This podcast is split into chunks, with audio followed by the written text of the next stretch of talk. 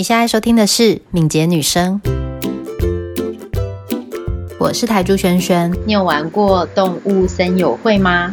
这次的节目里面，我们会跟大家分享动物森友会是什么样的一个游戏，动物森友会的攻略，还有如何用动物森友会进行你的品牌行销。这个节目会分成三天播出，准备好了吗？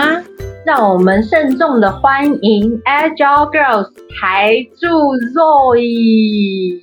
Hello，我是 Zoe。嗨，Zoe 你好。身为 Agile Girls 的台柱呢，在我们四月份跟五月份活动都停摆的情况之下，请问不办活动是在做什么呢？嗯，从没有办活动到现在，我除了工作之外，几乎都没有出门。连连吃饭都没有出门，每天都叫外送。上个礼拜连我高雄的朋友上来台北，然后想要找我喝咖啡，我也都跟他说我要防疫不出门，然后他就很难过。我们 Agile Girls 是很怕很怕得到病毒的两两大台柱，都拒绝跟外面的人有任何接触。对，在家生活还好吗？嗯，在家都叫外送，就是踩了很多雷。所以累积了很多外送的小撇步，然后其他时间的话，看看书，或者是我现在就是每天都打游戏，打游戏就是动物森友会啊。Oh my god！我有看过有一些网络玩家，他们在一个岛，我就看他每天在铲花，跟去一个狸猫家，然后买大白菜。你可以给我讲解一下这个是什么意思吗？那我就从头开始简介一下，它是一个什么样的游戏。好啊，动物森友会它就是任天堂公司出品的，也算是生活模拟的游戏。玩家会进去一个拟人化的动物社区，扮演村民的角色。游戏里面它的时间跟现实生活是同步的，所以如果现在是白天，它里面就是白天；然后晚上的话就是晚上。春夏秋冬四季，你可以选择你要在南半球还是北半球。如果在南半球，四季就跟我们现在是相反的。哦，对，它是。时间是跟就是地球真实时间是一样的，它不是就很像你去一个地方旅游一样。我现在可以选择我去澳洲，因为我很久没出国了，我现在很想出国，你知道吗？所以玩这个就是可以打断你出国是不是？对，真的很像。它里面的物件非常多，很拟真实生活，就是不管是环境、气候啊，或者是它也会下雨，或是有樱花，或是有枫树都有。它里面也有生物，就是。大家都知道，就是进去里面种种花、钓钓鱼、抓抓昆虫，所以它所有的物件都是跟现实生活是非常接近的。像我的话，就因为玩这游戏认识了很多鱼的品种，因为它的长相跟品种名称都跟真实世界一模一样。这个游戏是你要先创建一个岛是吗？一定要有 Switch 这个设备才能玩这款游戏吗？首先先买 Switch，对对对，先买 Switch，然后买这个游戏。那游戏它可以买实体的卡卡带式的，或者是数位版，在 Switch 网络商店买都可以。那就是要一个 Switch 设备，那一个 Switch 它就会对应到一座无人岛，然后一座无人岛最多可以创四个玩家。所以说，如果你家里有一台 Switch，然后家人一起游玩的话，嗯，你们四个人都会在同一个岛上一起生活，就可以看到彼此的房子。看到一个狸猫这个事情的话，就是你进去岛无人岛上的话，因为拥有这个岛的人是一只狸猫，然后你就是跟他买地，跟他买帐篷的素材，然后他就会帮你建好一个帐篷。给他钱，然后他帮你弄一个可以住的地方的概念，然后他就会一直升级。房子总共可以升六个阶段，一开始是帐篷，然后后来是一间房间，然后一直到有二楼，然后有地下室，就要还六个阶段的房屋贷款。然后你就在里面，对，就是最一开始你到无人岛上，他就会给你帐篷，然后就跟你说他帮你做这些事，你要付他多少钱。然后就开始第一笔贷款。那我我会有人说我不要，我不要贷款吗？我最不喜欢跟别人借钱。可以，就是很多人会说喜欢这个游戏是因为他觉得这个游戏的自由度很高，不像一般其他游戏是它有一条主线任务要你去破解。呃，他没有一定要走一个什么样的任务线。可是如果你不还贷款的话，你也可以一辈子都租帐篷，反正他一开始就先给你帐篷。对，一直都住帐篷的话，你就可以就是选择享受其他的事情，比如说，因为它有一年四季嘛，嗯、所以虫跟鱼都会跟着季节变动。比如说，只有在下雨天才会出现的鱼种，嗯，就只有在下雨天才钓得到。所以说，要真的把这个游戏玩透，至少要玩一年。那对但是我一直钓鱼，或是挖花、挖虫啊，或被蜜蜂叮啊，这些对我来说，这是赚钱的方法吗？我要怎么还那些贷款？哦，对。赚钱的方法，我们可以特别讲一个攻略专题，哦、但是这是其中一个赚钱的方式，就是你抓到的东西可以到商店里面换里面所谓的零钱，累积之后就可以拿去还贷款，或者是买其他的商品。好，那我们我我我理解一下哦，所以这个游戏是这样，你要先首先购入一台 Switch，然后是一个机器。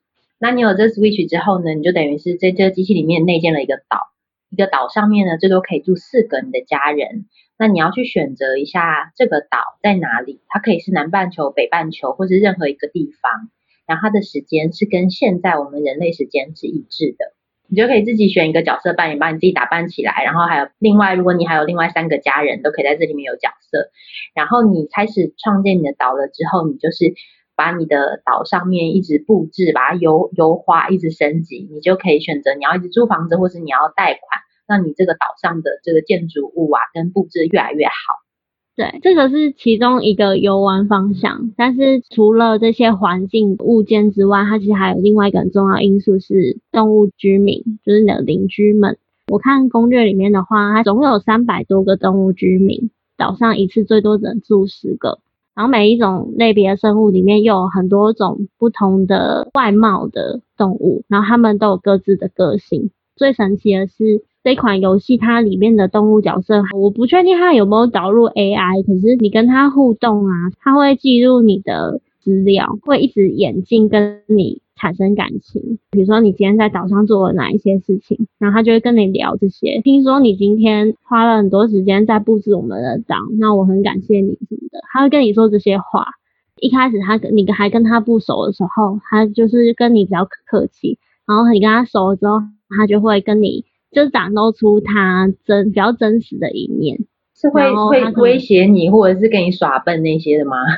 哦，有有可能，他他的角色设定有一些是比较傲娇的，有一些是他是比较运动狂，都有，每一只动物都有它独特的个性，他就会展露出他这些个性，可能也会被其他的他的邻居会互相影响。看过最感人的一个网络故事是说，有一个妈妈，因为她是因为身体的一些因素，所以她没有办法下床之类的，她就有玩这个游戏。它里面有一个功能是可以预约寄东西给别人，可以寄东西给自己岛上的其他人。那个妈妈她玩了很久之后去世了，那她的小孩隔一段时间登录她的游戏之后，发现她每隔一段时间都送她的小孩礼物。另外就是她一登录游戏，她游戏里面那些动物居民都来问她这个角色说：“哎，那个某某某怎么都没有来？我们很想他。”就很久没有看到他，但是殊不知他已经离开了，这样。天呐，太感人了！所以他这个游戏不只是把自己的这个岛布置的比较好，它可以创造一个虚拟的空间，可以增加跟现实生活中家人在另外一个时空里面沟通的一个管道，而且还可以认识新的不一样的动物，体验季节变化。对。居民住在我的岛上，他会跟我一起创建这个岛吗？还是他们住在我的岛上，是对我们大家有什么共同的一个目标？除了刚刚讲说跟他心灵上的交流之外，呃，居民他每天都会有一些可以触发的任务，就是你跟他亲密度变高之后，可以送他东西，然后送他东西，他都会回送东西给你。这里面有一个很那个卖东西跟买东西的商店，有分三个等级。第一级是只能买小东西，小东西就只有花的种子或者是铲子啊、斧头这些小工具，就是你要靠这个东西最低层的工具来变成更厉害的东西的那种东西。对啊，对对对，然后 去要用这些小东西去收集，让商店升级，应该这样说。然后商店升到第二级之后，它就可能每一天会卖两个家具跟两个小物件，然后还有一些壁纸。壁纸就是拿来贴在你的房子里面的，嗯，而且它有可能会重复，就是比如说今天是出现浴缸，隔天它可能又出现浴缸，说 要收集完里面所有的家具，或者是想要布置，把岛布置的自己理想的状态嘛，对，然后它就会需要某些特定的家具。那有一些很特殊的，有时候就居民就会因为你送他东西，他就给你。居民他通常很客气，就是你今天送他东西，他就会跟你说啊，他不好意思呢，他给你零钱，跟你买下这个东西，或者是说他也要回赠你一个东西。那有时候就会因为这样子拿到一些很特别的东西。那你刚刚说那个岛上有可以容纳，就是如果是单机版，岛上可以有十只动物居民。对，那我我现在十只。我想要再看一下剩下两百九十只，我要怎么办？就是只能让居民搬走，然后再住下一个人进来，那这样才能认识完全部的。居民搬走会有一些劳资纠纷吗？会有一些 会要要请他搬走要怎么办？居民他们每隔一段时间，他就会露出若有所思的状态，然后你跟他对话之后，他就会跟你说，他想要出去外面看一看。这时候就会可以决定说，哦，你不要走啦，或者是说，好吧，那也没办法，就跟他再见拜拜。他搬走了之后，就会有新的人住进来。嗯。那我这个 Switch，我里面的四个人，就是我的家人朋友嘛，跟上面的三百只动物可以网络连线，跟世界各地的人一起认识不同的真人吗？嗯。哦，它的机制是，如果要使用网络连线这个功能，还要再另外。付费订阅任天堂的一个 online 的账号，然后是缴月费的，缴月费，它开通，对，有点像 Netflix 订阅观看影片这样子。任天堂也是要订阅，然后才能使用网络连线，然后跟其他玩家做互动。有两种费用，一种是单人版，然后一种是家庭版。然后家庭版最多可以买一个账号，八个人一起用这个。家庭版的，嗯，对，然后家庭版账号是个人版的两倍价，所以买家庭版是最划算的。哦、然后网络上也很多人是一起凑家庭版的，完全跟 Netflix 一样，还有 Spotify。对，所以说，我问一下，我现在玩这款游戏有没有不同层面的目标，我可以去做？最吸引人的应该是自由度，把这个无人岛创造成任何你想要它变成的一个虚拟世界。嗯。我昨天才看一个攻略，有一个日本人把他的岛弄得像宫崎骏的电影一样，然后真的，比如说《神隐少女》好了，里面的主角是千寻，然后他他的游戏角色长得跟千寻超级像的，只是是动森的风格。然后一走进去，第一幕可能是。过一个山洞，有丛林嘛，走进去很多美食，然后有一些猪的一些吃饭的地方，然后再到那个它真实的场景，它就整个一路超级像，可它用用的都是游戏里面的物件，那它应该就是花很多时间，可是你想要打造的岛在里面都可以做得到，然后这个是自由度的部分，然后另外是画画，然后跟做音乐。有些喜欢音乐的人就用这个游戏在里面做好好多神曲，对我们来说是神曲啊，因为我自己不是这一方面的专业。画画的话又有另外一个好处，像呃我的话也是有画呃 Agile Girls 的图案，那他画了之后就是如果有买刚刚讲到那个他的付费账号的话，嗯，就可以透过网络分享给其他人，然后让其他人下载你的东西。那这一这一块的话就有点像是。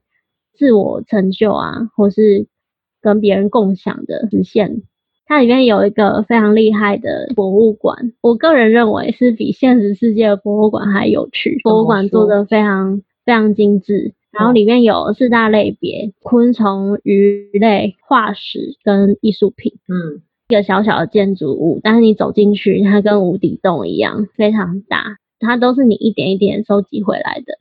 所以收集狂的话，他就会想要填满那博物馆，而且他填满之后，不是像其他游戏一样，你就是在任务清单上做一个勾选，然后他给你反馈一些游戏的金钱这样。他不是，他是把你努力收集回来的东西，用最漂亮的方式展现在一个地方，任何来你岛上的人都可以去参观你的博物馆。它上面还会标记哦，比如说一只鱼，然后它就会显示是。几月几号，然后某某游戏 ID 捐赠来的这样。它跟现实世界博物馆其实非常非常的像，只是它就是那个动森的风格，然后可以逛。看起来动物森友会这个游戏，它提供了一个虚拟实境，创造无限生活、生命、人生的可能。你可以在另外一个地方去拓展你自己想要的人生，或者是还没有达到的人生。那大家一定很好奇，这个游戏有没有什么游戏攻略可以帮助我们达到这个自由创建虚拟世界，或者是自由创作绘画、音乐跟自我成就的这些目标？那明天我们会跟大家来讨论一下这款游戏的游戏攻略，就敬请期待喽！明天见。拜拜。